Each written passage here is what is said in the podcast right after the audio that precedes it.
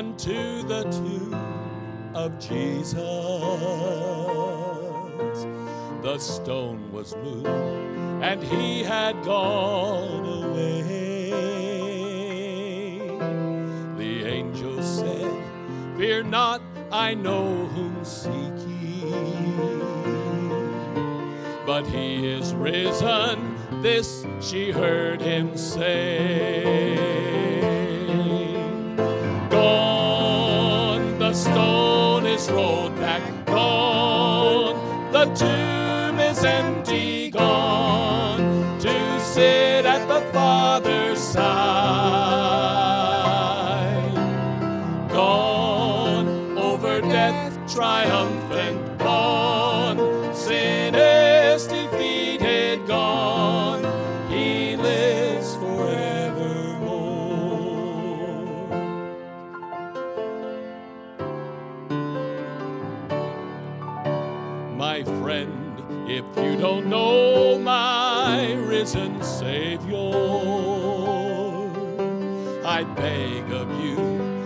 Wait too late to pray.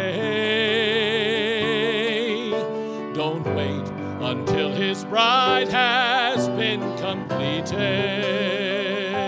No, don't wait until you hear him say it's too late. Gone, the stone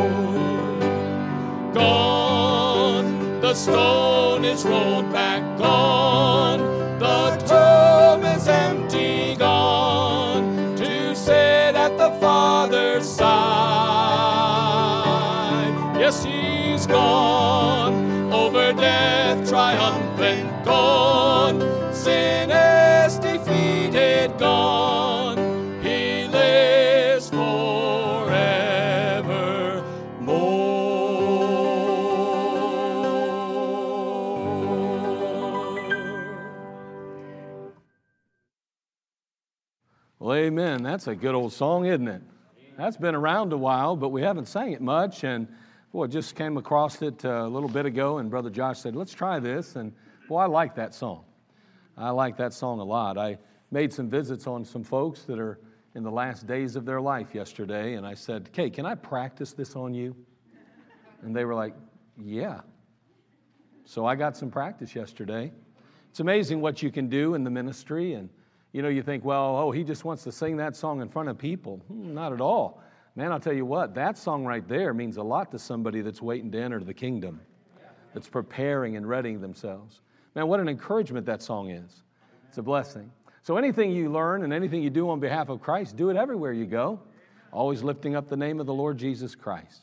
Matthew chapter 8, please. Matthew chapter 8 today. Beginning in verse 1, we talk about this being a Memorial Day emphasis, and excuse me, take that back, Veterans Day emphasis. And uh, we're going to talk about a soldier today. We're going to talk about a soldier. Matthew chapter 8. Before we talk about him, though, we're going to kind of try to put the, context, the chapter in context a little bit and then move along.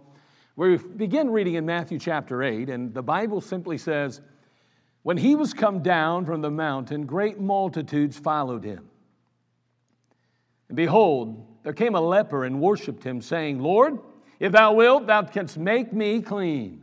By the way, I believe if you look up the word worship and you consider what was taking place here, what it's implying is that the leper bowed before Jesus. That's what it means when it said he worshiped him.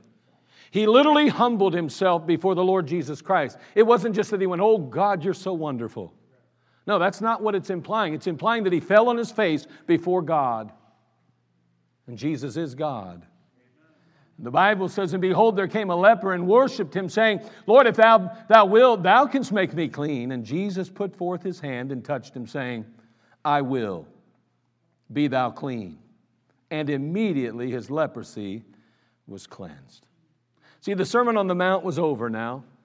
The crowd had dispersed, and people sat in awe of the teaching that they had heard. Everybody was trying to wrap their minds around the message uh, and the authority by which it was spoken. I'm sure there were questions that arose. Things like, who could he be? This man was such a revolutionary message of love, who could he be? Could he indeed be the promised king of Israel? I'm sure questions like that arose after hearing him speak with such authority and power. John the Baptist had preached that Jesus indeed was the promised one. And yet, if he was the king, where was his power? I mean, let's face it, his message was wonderful and his words were all well and good, but as beautiful and as wonderful as they were, Israel didn't need just someone to speak a message. Some, they needed somebody that didn't just speak with authority, even. They needed somebody who acted with power. I mean, they were being ruled by Rome, they needed somebody to deliver them. Doubts remained in the minds of the Jews. And so Matthew brought together in this particular section of the gospel a, a series of mighty miracles that were performed by the Lord Jesus Christ, visible, unmistakable evidences of his kingly power. Jesus would cleanse the leper. I'll tell you what, that was something amazing already. This man's disease pointed basically to the ravages of sin in the lives of humanity. I mean, the leper was an outcast. That disease began small and it ultimately continued to grow until it completely ostracized him from literally his community, from both man and God. He wasn't even permitted in the temple, nor was he allowed to go toward the altar. His fate was one of isolation, one of hopelessness. Again, leprosy symbolized the hold that sin has on our lives. And you know, you think about Jesus Christ and you think about how he promoted the highest, the most holy, the most heavenly kind of life. I mean, how could, what could Jesus do for this leper? This leper who represented everything that, that, that the Israelites stood against. I mean, it represented sin, it represented isolation and separation. Could Jesus even deal with him? Could Jesus even have any part to do with him at all? He didn't need just the teachings that Jesus had, he needed cleansing, and he knew it. Power. Jesus had power, all right. He had such power that he left his critics scratching their heads. The leper was cleansed for all to see, something that was miraculous, something that didn't just happen. There was no answer for it in medical science at that time. They had no way to treat it, and yet Jesus cured it. Power. We know that in that same chapter, chapter 8 of the book of Matthew, Jesus would go on to demonstrate his authority and power before the people by healing the centurion servant from a distance, raising up Peter's mother in law, by crying out, Peace, be still, and calming the storm, and finally casting out demons, even. One may argue, well, if Jesus was the king, he didn't overthrow the power of Rome. No. But instead, he overthrew the host of hell. I want to pick up with verse 5 now. So let's direct our attention there because that's where we want to focus. But he displayed his power over disease by healing the leper. And now we're going to see him displaying his power over distance. See, the Lord he is not limited like you and I. Space and time have no rule over him. He doesn't need to be physically present to accomplish his purpose or to exert his influence and power on our lives. And boy, we see that here in the passage in chapter 8. That truth should encourage us. That truth should move us and motivate us to point our, our, our eyes toward Him. Distance means nothing to Him. And we learned that in this passage. Again, in this particular portion of the chapter, we learn about another kind of outcast. Of course, we had the leper already, but this outcast is the Gentile. See, The Jew wanted nothing at all to do with the Gentile, wanted nothing to do with their politics, wanted nothing to do with them socially or religiously. The Jew wanted nothing at all to do with the Gentile. The leper was outside the camp, the Gentile was outside the covenant. Thankfully, the Lord responded to both of them. We meet the Roman in Capernaum. That's where the Lord was staying. And the centurion, he was a commander of a hundred men. Thus, centurion, 100 men. It was one sixth of a legion. Excuse me, one sixtieth of a legion. He was the officer that was in charge, uh, uh, likely a, a, a Roman military detachment that was quartered there in that area. I got to believe that this centurion probably, likely had even heard the Sermon on the Mount. But we notice something about the passage. Notice in Matthew chapter 8, verse 5, we see the desperation of this particular centurion, this Roman soldier. When Jesus was entered into Capernaum, there came unto him a centurion beseeching him and saying, Lord, my servant lieth at home, sick of the palsy, grievously tormented. He was so desperate. Notice the determination of the Lord Jesus in verse 7. He goes on to say, And Jesus saith unto him, I will come and heal him. I'm sure those were wonderful words to the centurion. I'm sure that he was extremely pleased to hear the news. But I also want you to note the resignation in his voice and in his response, this centurion. He says in verse 8, Lord, I'm not worthy that thou shouldest come under my roof.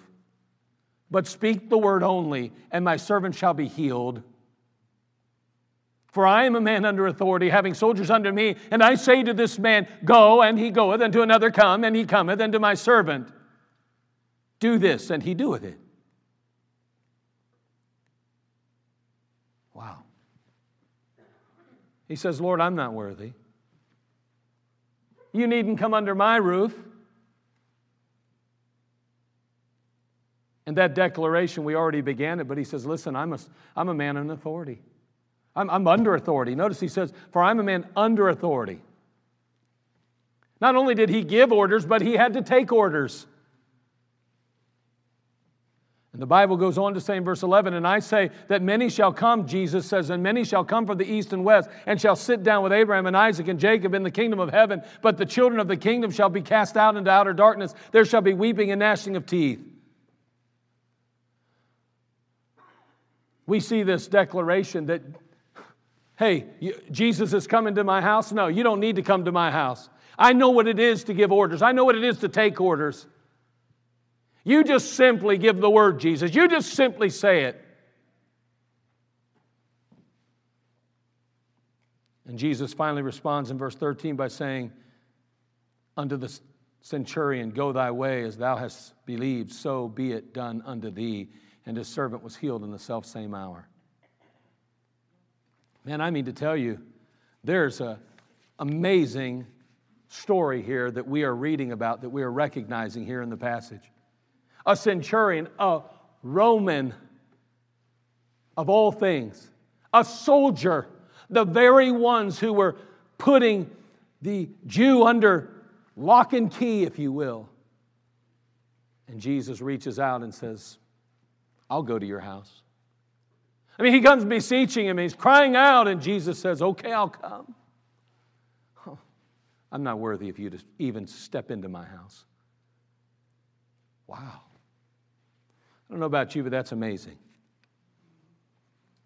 And then, of course, the Lord is amazed by his faith, and he ends up healing his servant. So I'm going to share a few thoughts with you, and then I'm going to give you the message, okay? So before we do that, let's have a word of prayer. As we've set the stage now, and let's go ahead and see what we can learn from the passage. Father, we come to you. We ask, Lord, for your leadership. We ask, Lord, that you would guide us. May your Holy Spirit walk these aisles and literally take the Word of God and plant it deep in our hearts. And may you put a hedge about us that the devil will not come and steal away the seed that you've planted. Father, we ask, Lord, for your love today and for your leadership, that, Father, everything that we receive, uh, uh, that, that we hear will take root in our life. That we might be what you would have us to be.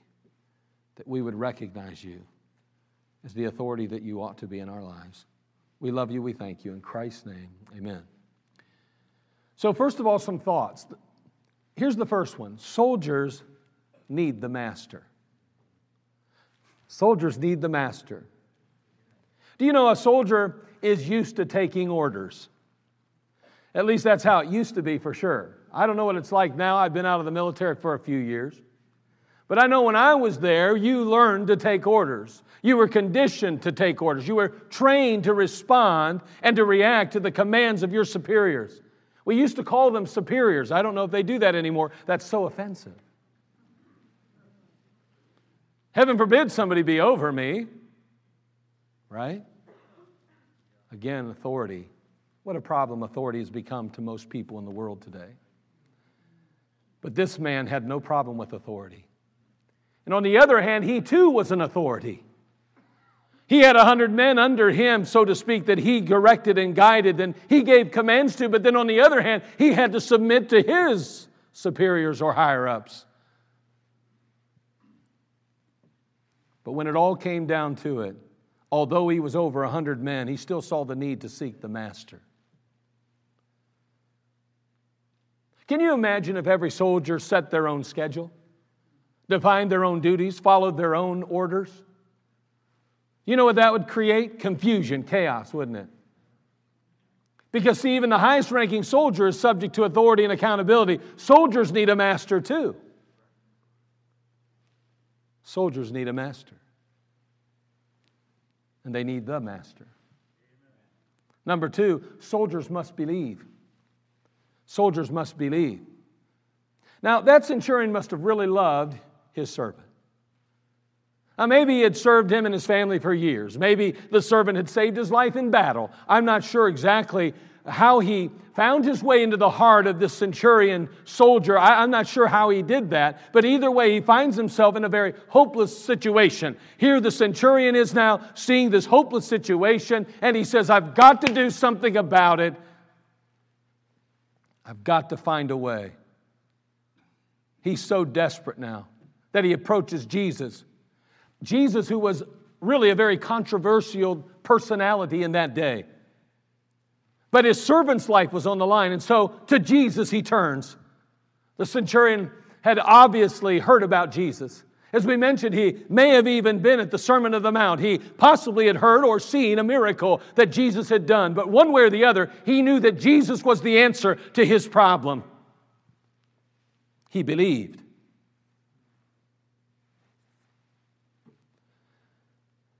The soldier had great faith, and the soldier did believe. As a matter of fact, he says, But speak the word only, and my servant shall be healed.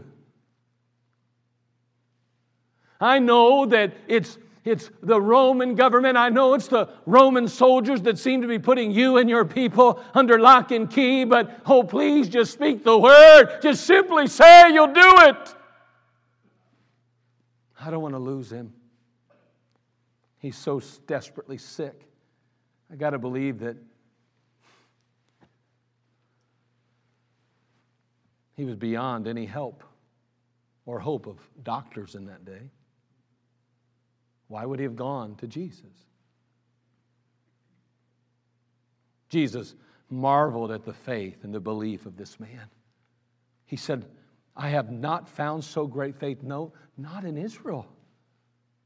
Even among my own people, I've never seen, I've not seen faith like that. I've not seen belief like that. I, I offered to go to his house. I offered to literally take the journey. I, I offered to meet the, the, the, the servant face to face, but he said, You don't need to do that. You just simply need to speak. Wow, I've, I'll be honest with you, Jesus says, I have not found so great faith, no, not in Israel. See, soldiers needed the master. Soldiers must believe. Number three, soldiers must be humble. Again, upon hearing his passionate plea for the healing of his servant, Jesus agrees to go and heal him. But again, here we have the centurion, which demonstrates his, his humility. He literally says to the Lord, Lord, I am not worthy that thou shouldest come under my roof. I'm not even worthy of that. How can I ask you to come to my home? That sounds like a pretty humble man to me. And yet he's a centurion. And yet he is a Roman soldier that commands a hundred men. And yet here we see him humbling himself before the master.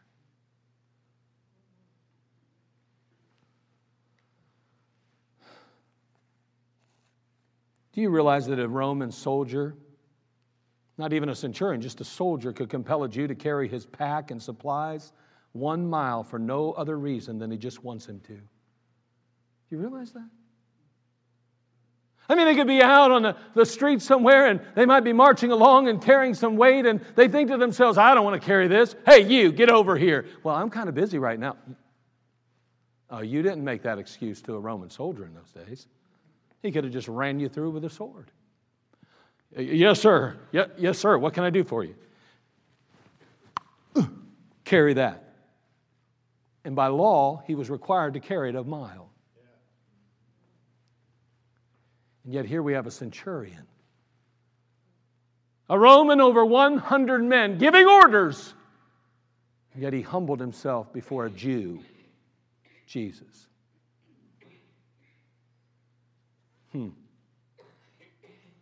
Don't you know who I am? How dare you ask me to carry your pack for a mile? Oh, let me remind you who you are. You are a Jew, and under the authority of Roman law, have a good day, dead sir.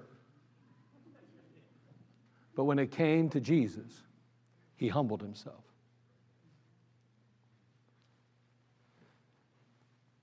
See, soldiers need the master. Soldiers must believe. Soldiers must be humble.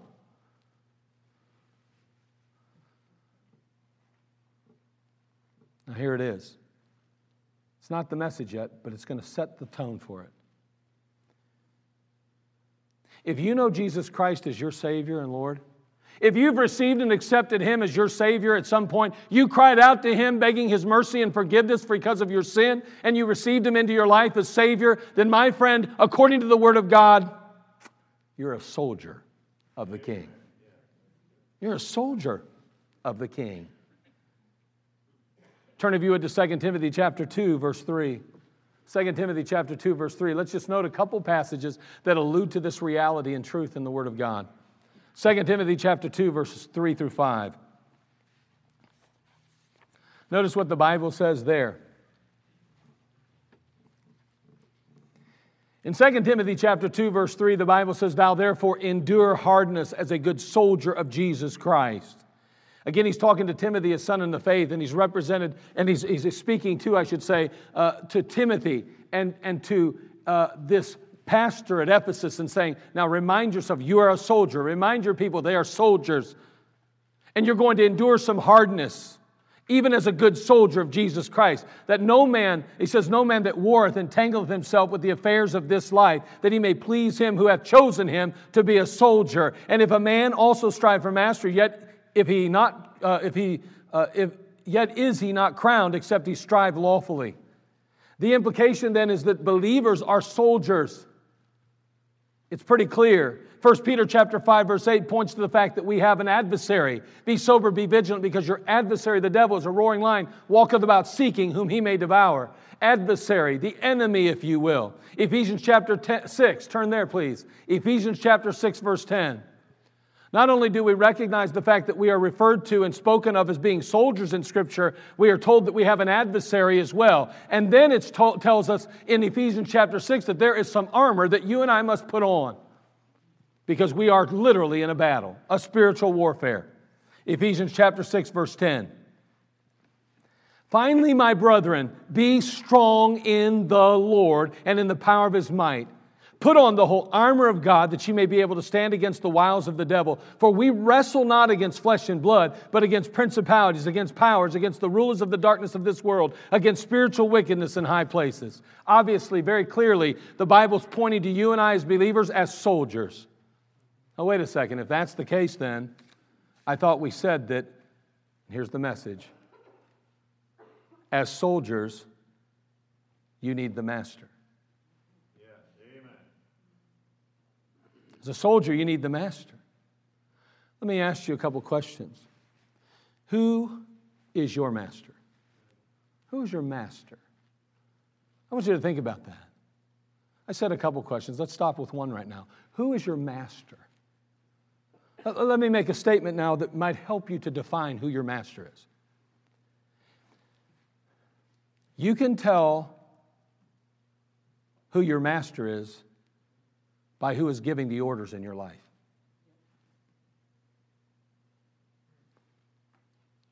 Who is giving the orders in your life? Whoever's giving the orders is your master. Think about that for a minute. Who is directing you? Who's giving you the orders in your life?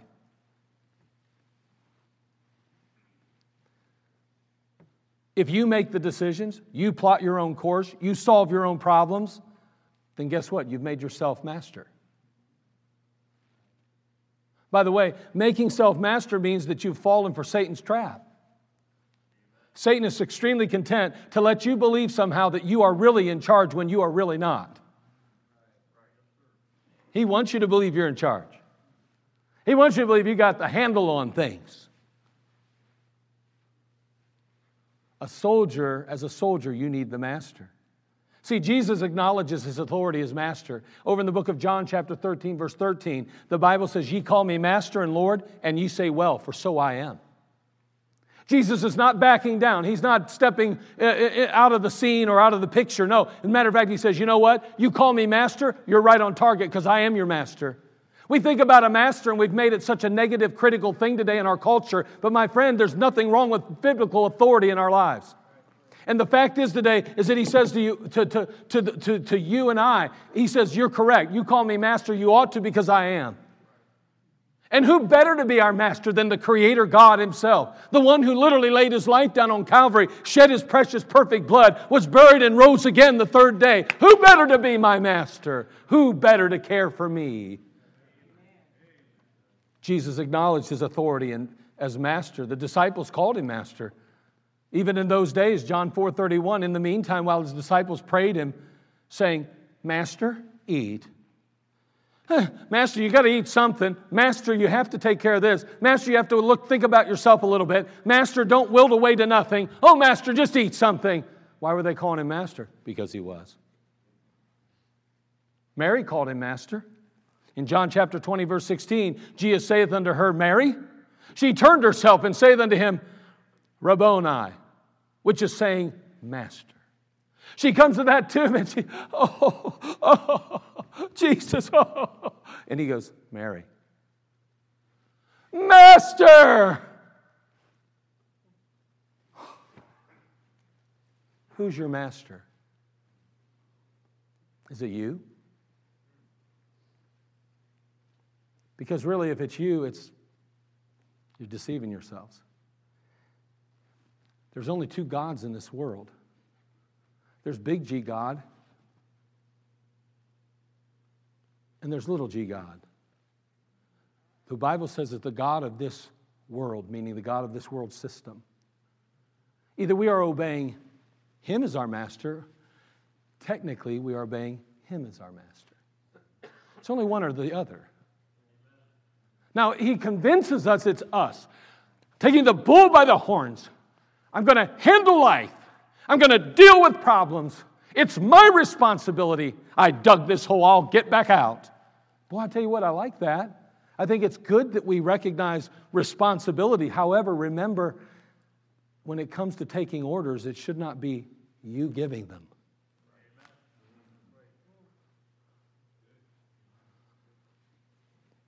Number two, see, a soldier, as a soldier, you need the master. Do you call him master?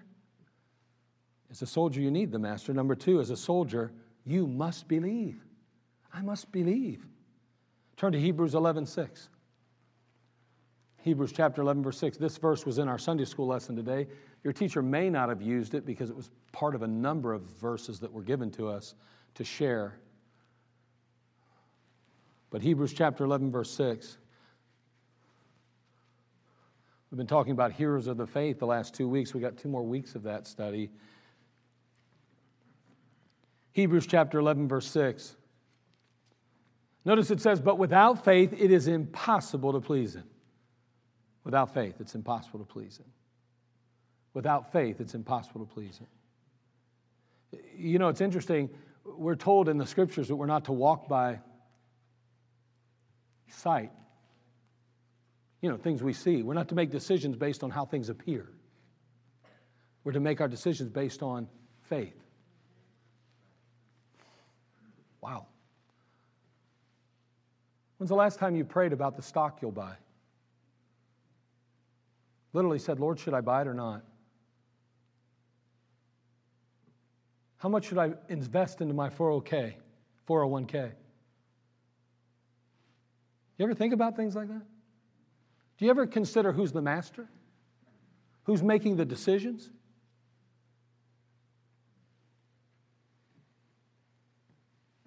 As a soldier, we must believe, though, because we can't please the master if we're not walking by faith or living by, in, in faith and belief. Because for he that cometh to God must believe that he is, and that he's a rewarder of them that diligently seek him. See, again, soldiers must believe. Soldiers face all kind of difficult situations and decisions. They place their safety and well-being into the hands of someone higher than themselves. And, and when I was in the military, we called them higher-ups. Well, the higher-ups have sent down a directive or an order. And those higher-ups make a number of decisions that place the foot soldier in harm's way. I mean, think about somebody telling you, you get to go take that pill box, or you get to go take, when I say pill box, I'm not talking about the kind that you.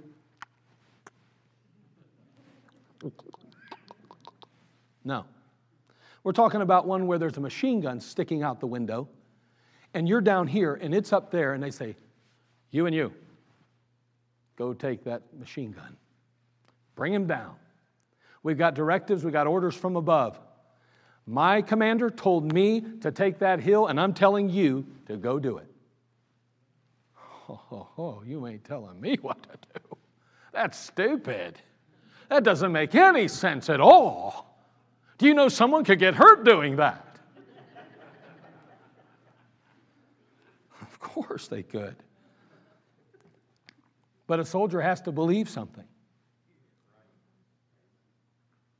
He's got to believe that his part or her part is vital to the completion of the whole mission.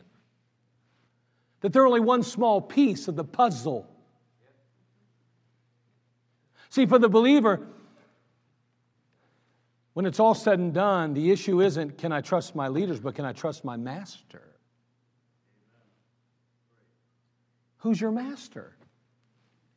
Who, who's your master again? It always goes back to that. If your master is anyone but Jesus Christ, then you have a trust issue. Because you can't trust man to do right. And can I tell you this? You can't trust yourself to do right. We're in trouble if we don't trust the master. The centurion, he believed that Jesus could meet all his needs and the needs of others. He acknowledged and recognized that Christ was the only solution and the only answer. He believed. See, as soldiers, you need the master. As soldiers, you must believe. As soldiers, you must be humble. We got to be humble. See, again, taking orders is a way of life if you're a good soldier. That's what you do. I mean, we talk about these people that gave their lives so many years in, uh, for so many years in the military. I mean, if they had choices, I bet you many of them would have said, No, that's okay, let somebody else do that job. But they didn't. They believed that there was somebody up, up higher above that knew what was really going on, that saw the big picture and recognized and understood there was something greater at stake than simply my life, my comfort, my family. And they said, I'm going to trust and believe and I'm going to humble myself to their authority. I'm going to do what I'm told even when I don't when it doesn't make any sense to me. I'm not worthy to make the decisions. I'm just a private. We'll let the higher ups do that. That's above my pay grade, as a soldier may say. And a good soldier has to be humble and take those orders, and they become good at taking orders. And like the centurion, I wonder do you recognize Christ's superiority in your life? His authority and his power in your life? I mean, is it, are, are you offended that he has the right to tell you what to do and when to do it? Does that bother you? I think in the world we live in, we're being taught consistently and continually that no one has a right to tell us what to do. I'm telling you, in Christianity, we better be very careful because we have a God who has the right to tell us what to do because he is indeed the master. And he does have a bigger picture at stake. There's more involved than me. And the truth is, is that I've got to humble myself before him. And so do you. Because, see, a soldier, as a soldier, you need the master. You need a master, the master, Jesus Christ. As a soldier, you must believe. As a soldier, you must be humble. The Bible says, A man's pride shall bring him low, but honor shall uphold the humble in spirit. I wonder, are you quick to defer judgment, direction, and decision to him? You say, Well, how do I know what to do? Here it is. He left his word on purpose. This is the authority. It's not you and it's not me, it's him. And let me tell you something you are never, ever, ever going to be perfect at it. And neither am I. But God sure wants to see us making a real, real good effort at it. His word is here, and we've got to either submit to it, yield to it, recognize it as authority, and defer judgment, direction, and decision to Him. That's what the Word of God's about. That's what the Bible's all about.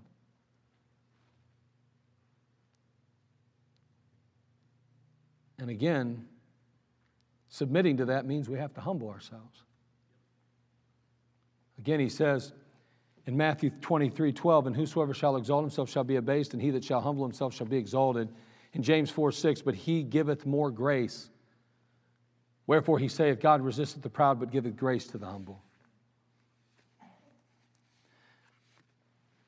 So here we come to the conclusion. I wonder, will you cry out to your master? Will you recognize him and acknowledge him as master and then cry out to him like the centurion did? We are all soldiers, so we must recognize him as master, acknowledge him as master, because we need a master. It needs to be Jesus Christ. I wonder, will you believe that he alone can meet all your needs? That he alone the Master can meet all your needs and the needs of others. we get caught up, don't we, believing that it's up to us to meet everyone's needs? I get frustrated trying to meet needs. I lose my mind trying to meet needs sometimes. When it's all said and done, I can't meet them. God may choose to use me as a tool but the fact is, is that He is the need meter. He's the only one that can truly do this in our lives. You ever try to offer comfort to somebody just lost a loved one?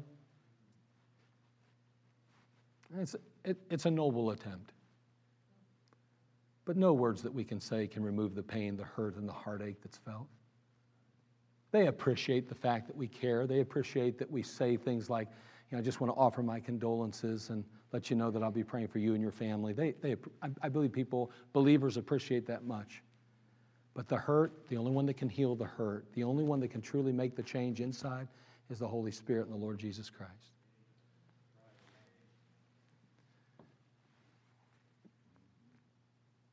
I mean, will you cry out to the Master? Will you believe that He alone can meet all your needs? Will you humble yourself before Him by recognizing His superiority, His authority? and His power in your life? Hey, we're soldiers. And like that, that centurion, he made his way to Jesus, even though Jesus was not a popular man amongst the Gentiles, especially the Roman soldiers. And there he comes to Jesus and he recognizes that he is master, and he realizes he's the only one that can meet my need, and I'm going to humble myself before him. I'll do whatever it takes. Well, we're soldiers. Will we do the same in every circumstance and situation? You know, Jesus would go on to further demonstrate his authority and power before the people by, as we mentioned already, healing this centurion servant from a distance. But he also raised Peter's mother in law. He also said, Peace be still, and calm the storms. He also cast out demons in the same chapter. His power is limitless. His authority is beyond anything we can imagine. He's so far beyond us.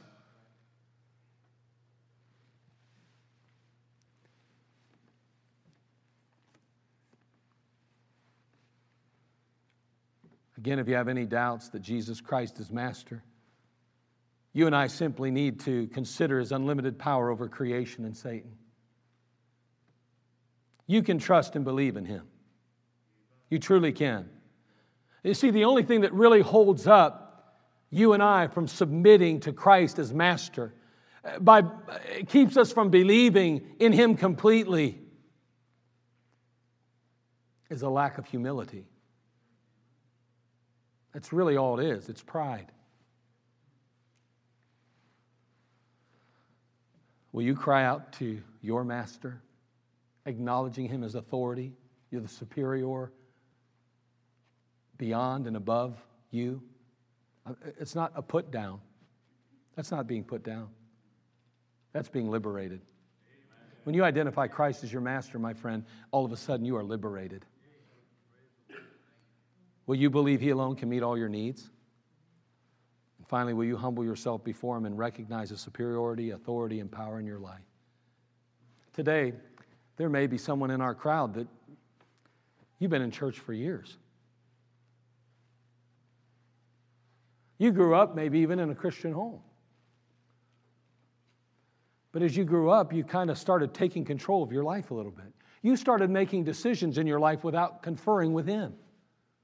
You made a few changes in direction. You said, you know, I, I, I, remember going to some youth rallies and I remember uh, hearing some preaching and I remember that God began tugging on my heart to be given completely to Him, whether it be in the ministry, whether it just be serving faithfully in the local church. But somehow, some way, I've allowed myself to stray. I've made some decisions on my own because I know they don't align with Scripture because He tells me that I ought to be in God's house consistently, continually. I ought to be in God's Word always. I ought to be on my knees praying all the time. I've got to be doing all those things and yet I find myself not doing them my friend, may I just kindly say, it appears to me that you have taken the reins, you have assumed control, that somehow you have become master of your own domain.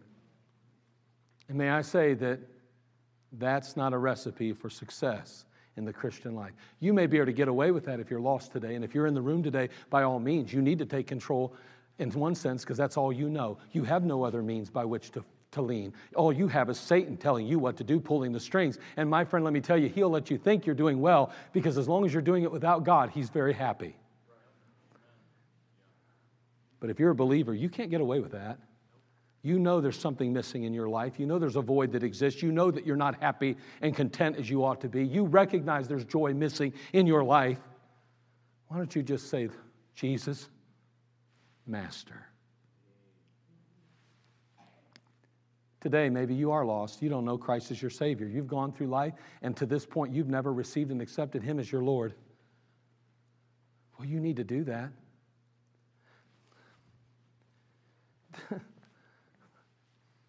this life is not forever.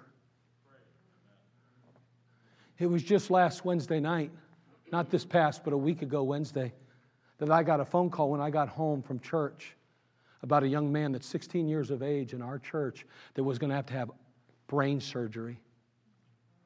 He developed, get this, a sinus infection. It turned into a blood clot in his brain. He then was forced to have brain surgery, remove the cranium from his head. And there that night, we heard the report from the doctor. Early, actually, it was that morning.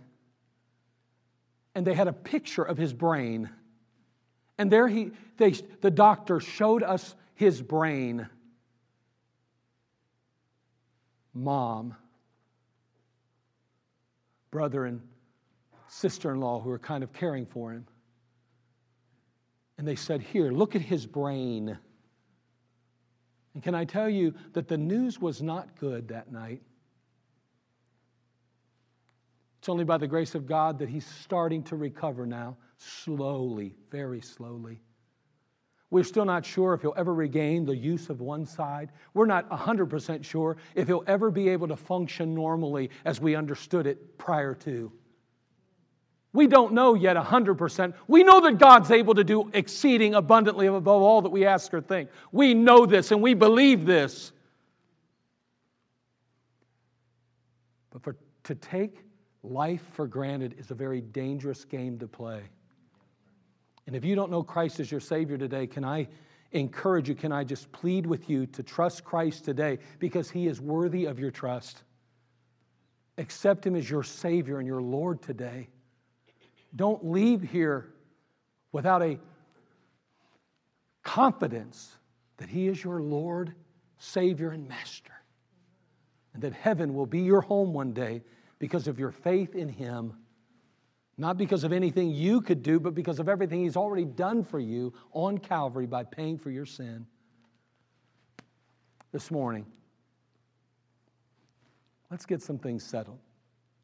Let's get back to ground zero. Let's begin to build on a foundation. If the foundation has been a little bit muddied, let's clear it off and start fresh and anew today. Jesus says, I beseech you, therefore, brethren, by the mercies of God, that you present your bodies a living sacrifice, holy acceptable to God, which is your reasonable service. Let's present ourselves to the Master today if we know Christ and say, Lord Jesus, I want to begin rebuilding on that foundation. I'm going to wipe away things that I've started building on my own, that wood, hay, stubble. I want you to take charge today.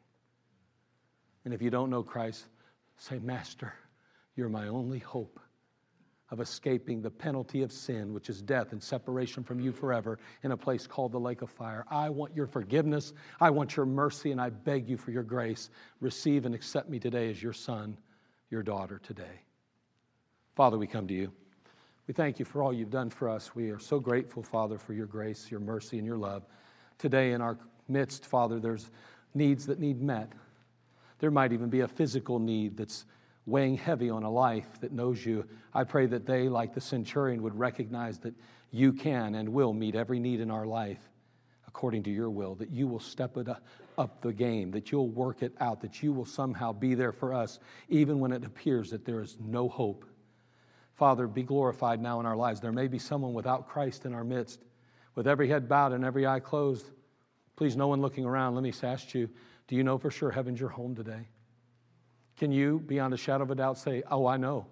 I know heaven's my home. I remember trusting Christ. I remember receiving Him into my life and inviting Him as my Savior. If you couldn't say that with confidence, would you let me pray for you today? Could I, would you be so bold to literally raise a hand and ask for prayer today? Could I, could I ask you to do that? Preacher, I can't honestly say for sure heaven's my home and as every head is bowed and every eye is closed except yours, preacher. I'm going to admit that I don't have that settled. Will you pray for me? Anybody like that? I'll pray for you. Will, will you let me do that with an uplifted hand? Will you let me pray for you? Okay. Let me ask you this. You're a child of God then. Who's your master today? I didn't ask who saved you. Who do you believe should be mastered? I didn't ask that. Who is your master today? Who gives the orders in your life? Who sets the course? Who sets the direction in your life? Who makes the decisions in your life? It's time that we clear the foundation and begin to rebuild again. Starting with your master, starting with I believe. And I'm going to humble myself before you today. Father, bless us now in this time of invitation. May your people make decisions that will transform and change their lives and impact the lives of others around them for eternity. We'll thank you in Christ's name. Amen.